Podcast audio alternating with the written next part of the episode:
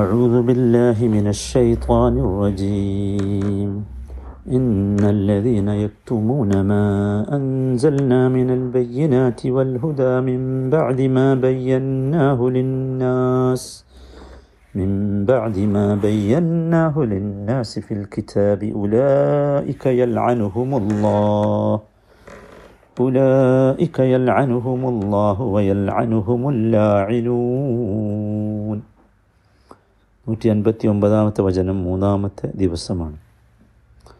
ഇന്നല്ലദീന യക്തുമൂന മാ അൻസൽനാ മിനൽ ബയ്യിനാതി വൽ ഹുദാ മിൻ ബഅദി മാ ബയ്യനാഹു ലിന്നാസി ഫിൽ കിതാബ്. നാം അവതരിപ്പിച്ച തെളിവുകളും മാർഗദർശനവും വേദഗ്രന്ഥത്തിലൂടെ ജനങ്ങൾക്ക് നാം വിശദമാക്കി കൊടുത്തതിന് ശേഷവും അതിനെ മറച്ചു വെക്കുന്നവർ ഉലാഇക യൽഅൻഹുമുല്ലാഹ്, അള്ളാഹു അവരെ ശപിക്കുന്നതാണ്. അതാണ് നാം കഴിഞ്ഞ ദിവസം വിശദീകരിച്ചു കഴിഞ്ഞത്. ഇനി വയൽഅൻഹുമുല്ലാഇനൂൻ, ശപിക്കുന്നവരൊക്കെയും അവരെ ശപിക്കുന്നതാണ്. സുബ്ഹാനല്ലാഹ്. അള്ളാഹുവിൻ്റെ ശാപം എന്താണെന്ന് നമുക്ക് മനസ്സിലായി. ഇനി ശപിക്കുന്നവരൊക്കെ എന്ന് പറഞ്ഞാൽ ആരാണത്? ആരാണ് അതിൽ? നേരത്തെ നമ്മൾ പറഞ്ഞു, കഴിഞ്ഞ ദിവസം നമ്മൾ പറഞ്ഞു, അതിൽ മലക്കുകളുടെ ശാപമുണ്ട്, ജനങ്ങളുടെ ശാപമുണ്ട്.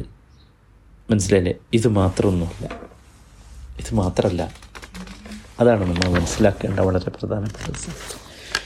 ഇവിടെ ജനങ്ങളും ജനങ്ങളല്ലാത്തവരും പെടും. സുബ്ഹാനല്ലാഹ്. എല്ലാ വസ്തുക്കളും, അതാണ് ഈ പ്രപഞ്ചത്തിലുള്ള എല്ലാ വസ്തുക്കളും ഈ ഈ ലഅനത്തിൽ പങ്കുചേരും, ഈ ലഅനത്തിൽ പങ്കുചേരും. ഉദാഹരണം ഞാൻ പറയാം. അല്ലാഹു സുബ്ഹാനഹു വ തആല ഒരു സമൂഹത്തിൻ്റെ ദുർനടപ്പ് കാരണം മഴ തടഞ്ഞു എന്ന് വെക്കുക. ആരൊക്കെ ലഅനത്ത് ചെയ്യും? ജീവികൾ മുഴുവൻ. ജീവികൾ മുഴുവൻ ജീവികൾ മാത്രമല്ല, ഭൂപ്രദേശങ്ങൾ.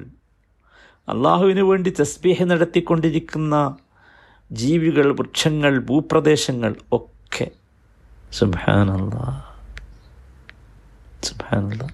ദുനിയാവിലാട്ടോ, ദുനിയാവിലാണ്. നമ്മൾ കരു കരുതലോട് നിൽക്കണം. ഇത് ഭയങ്കര ഗൗരവമുള്ളതാണ് വിഷയം, ഭയങ്കര ഗൗരവമുള്ളതാണ്. ഇന്നൊക്കെ ആഖിറത്തിലെ ലഅനത്തോ, അവിടെ ഈ മറ്റു ജീവികൾക്കും സസ്യങ്ങൾക്കും ചെടികൾക്കും ഒന്നും അതിനുള്ള സാധ്യതയില്ല. അവിടെ ആരുടെ ലഅനത്തുണ്ടാവും? മലക്കുകളുടെ ലഅനത്തുണ്ടാവും, ജനങ്ങളുടെ ലഅനത്തുണ്ടാവും. മനുഷ്യരുടെ ലഅനത്ത് ഖിയാമത്ത് നാൾ വരെ ഉണ്ടാവും, പിന്നെ അതിന് ശേഷവും. സുബ്ഹാനല്ലാഹ് അല്ലേ? കുല്ലമാ ദഖലത്ത് ഉമ്മത്തുൻ ലഅനത്ത് ഉഖ്തഹ. പേടിക്കേണ്ട സംഗതിയാണ്, വളരെ വളരെ ഗൗരവത്തിൽ പേടിക്കേണ്ട സംഗതിയാണ് സഹോദരന്മാരെ, ഭയങ്കരമായിട്ട് പേടിക്കേണ്ട കാര്യം. അതാണ് അല്ലാഹു തആല സൂറത്ത് അറാഫിലാണ് നരകത്തെക്കുറിച്ച് വിവരിക്കുന്നിടത്ത് പറയുന്ന ആ വാചകം. ഖാല ദഖുലൂ ഫീ ഉമമിൻ ഖദ് ഖലത് മിൻ ഖബ്ലികും മിനൽ ജിന്നി വൽ ഇൻസി ഫിന്നാർ. അല്ലാഹു പറയും, ജിന്നുകളിൽ നിന്നും മനുഷ്യരിൽ നിന്നുമായി നിങ്ങൾക്ക് മുമ്പ് കഴിഞ്ഞു പോയിട്ടുള്ള സമൂഹങ്ങളുടെ കൂട്ടത്തിൽ നിങ്ങളും നരകത്തിലേക്ക് പ്രവേശിക്കുക. നീ കേട്ടോ, കുല്ലമാ ദഖലത് ഉമ്മത്തുൻ ലഅനത് ഉഖ്തഹ. ഓരോ സമൂഹവും നരകത്തിലേക്ക് പ്രവേശിക്കുമ്പോഴൊക്കെ അതിൻ്റെ സഹോദര സമൂഹത്തെ ലഅനത്ത് കൊടുക്കും. ആരാ സഹോദര സമൂഹം? മനുഷ്യർക്ക് മനുഷ്യരാണ്. സുബ്ഹാനല്ലാഹ്. നമ്മൾ അപ്പോൾ ഞാൻ പറഞ്ഞതെന്താ വെച്ചാൽ ആഖിറത്തിലെ ലഅനത്തും ശക്തമാണ്, ഭയങ്കരമാണ്. അപ്പം നമ്മൾ ശരിക്കും മനസ്സിലാക്കണം ഇതിൻ്റെ ഗൗരവം എത്ര ഭയാനകമാണ്, എത്ര ഭയാനകമാണ് എന്ന് നിങ്ങൾ ആലോചിച്ചു. ഭയങ്കരമാണ്. എന്താണ് യഥാർത്ഥത്തിൽ ഇവരുടെ ലഅനത്ത്? മനുഷ്യരൊക്കെ എന്താ ലഅനത്ത് പറയാം? അല്ലാഹുമ്മ ലഅൻഹും എന്ന് പ്രാർത്ഥിക്കുമല്ലേ? അപ്പം അങ്ങനെ പ്രാർത്ഥിക്കാമോ? ശരിക്ക് ശ്രദ്ധിച്ചോ? ഇൽമിനെ മറച്ചു വെക്കുന്ന, അള്ളാഹുവിൻ്റെ വേദത്തിൽ വന്ന വസ്തുക്കളെ മറച്ചു വെക്കുന്നവർക്ക്, മറച്ചു വെക്കുന്നവരെ ലഅനത്തിന് ലഅനത്ത് കൊണ്ട് ദുആ ചെയ്യൽ അനുവദനീയമാണ്. കാരണം എന്താ? അല്ലാഹു തആല ഇവിടെ പറഞ്ഞത് എന്താ? വയൽഅൻഹുമുൽ ലഅനൂൻ, എല്ലാവരും അവരെ ലഅനത്ത് ചെയ്യും എന്നാണ്. അല്ലാഹുമ്മ ലഅൻഹും എന്നവർക്ക് വേണ്ടി പറയും. അവർക്കെതിരെ പ്രാർത്ഥിക്കും. പക്ഷെ ഒരു ഒരു സംഗതി ഉണ്ട്, ഇസ്ലാമിക നിയമം, അതാണ് ഇസ്ലാമിൻ്റെ സംസ്കാരം എന്ന് പറയുന്നത്. ഒരിക്കലും ഒരു വ്യക്തിയെ നമ്മൾ ലാനത്ത് ചെയ്യാൻ പാടില്ല, ഒരു വ്യക്തിയെ ലാനത്ത് ചെയ്യാൻ പാടില്ല. ആ പ്രവൃത്തി ചെയ്യുന്ന സമൂഹത്തെ, ആ പ്രവൃത്തി ചെയ്യുന്ന ആ വ്യക്തിയെ, ഒരു വ്യക്തിയുടെ പേര് പറഞ്ഞ് ഇന്ന ആളെ ലാനത്ത്, അത് ശരിക്കും ശ്രദ്ധിക്കണം നമ്മൾ കേട്ടോ, ശരിക്കും ശ്രദ്ധിക്കണം. മനസ്സിലായില്ലേ? അതാണ് ഏറ്റവും സഹീഹായ, ഏറ്റവും ശരിയായ രീതി. നമ്മുടെ വീക്ഷണത്തിൽ ഒരു പക്ഷേ അയാൾ ലാനത്തിന് അർഹതയുള്ളവനായാം ആകാം, എന്നാൽ പോലും ഒരു വ്യക്തിയെ നമ്മൾ ചെയ്യും. കാരണം എന്താണെന്ന്, അതാണ് ഇസ്ലാമിക സംസ്കാരം. കാരണം എന്താ വെച്ചാൽ ആ വ്യക്തി എങ്ങനെയായിരിക്കും അയാളുടെ അവസാനം എന്ന് നമുക്കറിയില്ല. കുറച്ച് കഴിയുമ്പോൾ അള്ളാഹു അദ്ദേഹത്തിന് ഹിദായത്ത് കൊടുത്തിട്ടില്ല. മനസ്സിലാകണ്ടല്ലോ അല്ലേ പറയണത്? സാധ്യതയുണ്ട്. അതാണ് അതുകൊണ്ടാണ് ചെയ്യരുതെന്ന് പറഞ്ഞു. അവൻ്റെ ഹിതാം അനുസരിച്ചാണല്ലോ, അവൻ്റെ അവസാനം അനുസരിച്ചാണല്ലോ അള്ളാഹു അവനെ പരിഗണിക്കുക. അപ്പം അതുകൊണ്ട് തന്നെ ഒരു കാരണവശാലും നമ്മൾ അങ്ങനെ ചെയ്യും. അതൊരു വലിയ വിഷയമാണ്. അതാണ് അള്ളാഹു തആല സൂറത്ത് ആൽ ഇംറാനിലെ നൂറ്റി ഇരുപത്തി എട്ടാമത്തെ വചനത്തിൽ നബിയോടൊരു കാര്യം പറയുന്നത്, ليس لك من الأمر شيء أو يتوب عليهم أو يعذبهم فإنهم ظالمون. നബിയെ, കാര്യത്തിൻ്റെ തീരുമാനത്തിൽ നിനക്ക് യാതൊരു അവകാശവുമില്ല, ഒരവകാശമില്ല തീരുമാനിക്കാൻ. മനസ്സിലായില്ലേ? ചിലപ്പോൾ അള്ളാഹു അവരുടെ പശ്ചാത്താപം സ്വീകരിച്ചേക്കാം, അല്ലെങ്കിൽ അവർ ശിക്ഷിച്ചേക്കാം. അതാണ് വിഷയം. അപ്പം അത് അത് റസൂലിനോടാണ് പറഞ്ഞത്. അപ്പം അതുകൊണ്ട് നമ്മൾ ശരിക്ക് ശ്രദ്ധിക്കണം. മനസ്സിലായില്ലേ? ഇനി രണ്ടാമത്തെ ഒരു പ്രശ്നം, അവരുടെ മരണശേഷം അവരെ ലാനത്ത് ചെയ്യാമോ? ഇത് കുഫാറുകളെ കുറിച്ചല്ല കേട്ടോ പറയുന്നത്, അത് ശരിക്കും ശ്രദ്ധിക്കണം. കുഫാറുകളെ കുറിച്ചല്ല ഈ ഞാനിപ്പോൾ പറയുന്ന ഈ ഹുക്കം, കുഫാറുകളെ കുറിച്ചല്ല. മറിച്ച് നമ്മുടെ കൂട്ടത്തിൽ അള്ളാഹുവിൻ്റെ കിതാബിനെ മറച്ചു വെക്കുന്ന ആളുകൾ, അവരെ നമ്മൾ വ്യക്തികരം വ്യക്തിപരമായി എന്ത് ചെയ്യാൻ പാടില്ല, ലാനത്ത് ചെയ്യാൻ പാടില്ല. മരണശേഷം പറ്റുമോ? അതും പാടില്ല. കാരണം എന്താ, നബി സല്ലല്ലാഹു അലൈഹി വസല്ലം പറഞ്ഞിരുന്നത്, ലാ തസുബ്ബു അൽ അംവാത് ഫഇന്നഹും ഖദ് അഫ്ളൂ ഇലാ നഖത്. മരിച്ചവരെ നിങ്ങൾ ഒരിക്കലും പഴി പറയരുത്. അവർ പോയി, അവർക്ക് അവർ പ്രവർത്തിച്ചിട്ട് അവർ പോയി. മനസ്സിലായി? അപ്പം ശരിക്ക് ശ്രദ്ധിക്കണം, പാടില്ല. നോക്കൂ, ഇനി മൂന്നാമതായാലും ശ്രദ്ധിക്കേണ്ടത്, മൂന്നാമതായി എന്ന് പറയുമ്പോൾ ഒന്നാമത്തത് ഓർമ്മ ഉണ്ടല്ലോ അല്ലേ? ഒന്നാമത്തെ ഒരിക്കലും വ്യക്തിയെ എന്ത് ചെയ്യാൻ പാടില്ല, ലാനത്ത് ചെയ്യാൻ പാടില്ല. രണ്ടാമത് മരിച്ചവരെ നമ്മൾ അങ്ങനെ ചെയ്യാൻ പാടില്ല.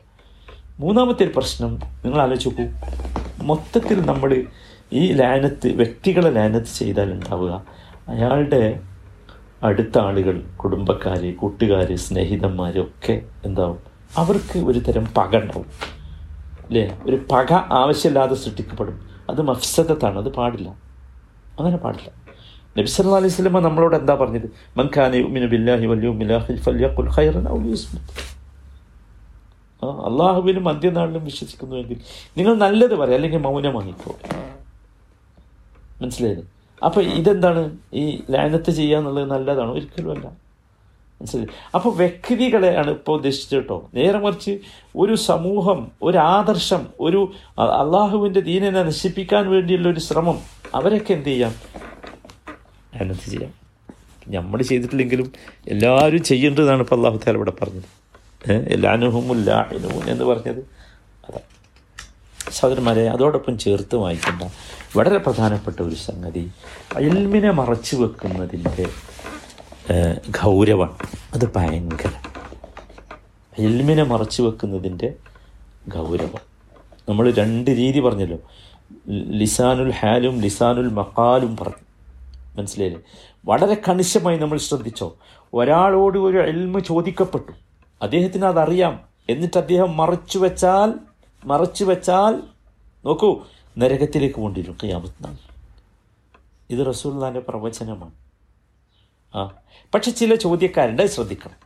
ചില ചോദ്യക്കാരുണ്ട് ഒരാവശ്യ അനാവശ്യമായി ഇങ്ങനെ ചോദിച്ചുകൊണ്ടിരിക്കുക, അല്ലെങ്കിൽ ഈ പിന്നെ ഉത്തരം പറയുന്നവനെ കൊടുക്കാൻ വേണ്ടി ചോദിച്ചു കൊണ്ടിരിക്കുക. അല്ലെങ്കിൽ പണ്ഡിതന്മാരുടെ വ്യത്യസ്തമായ അഭിപ്രായങ്ങൾ ചോദിച്ച് പുറത്തേക്ക് കൊണ്ടുവന്ന് അവരെ തമ്മിൽ അടിപ്പിക്കാൻ വേണ്ടി ചോദിച്ചു കൊണ്ടിരിക്കുക, അല്ലെങ്കിൽ ഉത്തരം കിട്ടിയാൽ ആ ഉത്തരത്തിൻ്റെ പേരിൽ ഒരു കുഴപ്പമുണ്ടാക്കാം എന്ന് വിചാരിച്ചുള്ള ചോദ്യം. ഇവിടെ ഒന്നും എന്തില്ല, ഉത്തരം പറയേണ്ടതില്ല. ഇവിടെയൊക്കെ നമുക്ക് മറച്ചു വെക്കാം. പക്ഷെ മറച്ചു വെക്കുന്നത് എന്താ വെച്ചാൽ മസ്ലഹത്താണ്, അവിടെ പൊതു മസ്ലഹത്താണ്, അവിടെയൊക്കെ മറച്ചു വെക്കാം. അല്ലാത്ത സ്ഥലത്ത് എന്ത് ചെയ്യാൻ പാടില്ല, മറച്ചു വെക്കാൻ പാടില്ല. ഇനി വേറെ ഒന്നും കൂടി പറഞ്ഞാൽ ഞാൻ അവസാനിപ്പിക്കാം. ചില സമയത്ത് നമ്മൾ കാണും, നമ്മൾ ചോദിച്ചാൽ ചില ആളുകൾ പറഞ്ഞു തരില്ല. അവർ പറയും ഇന്ന ആളോട് ചോദിച്ചോ, ഇന്ന ആളോട് ചോദിച്ചോ എന്ന് പറയും. അത് പറ്റുമോ? അങ്ങനെ പറയാൻ പറ്റുമോ? ഈ ചോദിക്കപ്പെട്ട ആൾ ഈ വിഷയത്തെക്കുറിച്ച് അറിയുന്നവനാണെങ്കിൽ പറ്റൂല.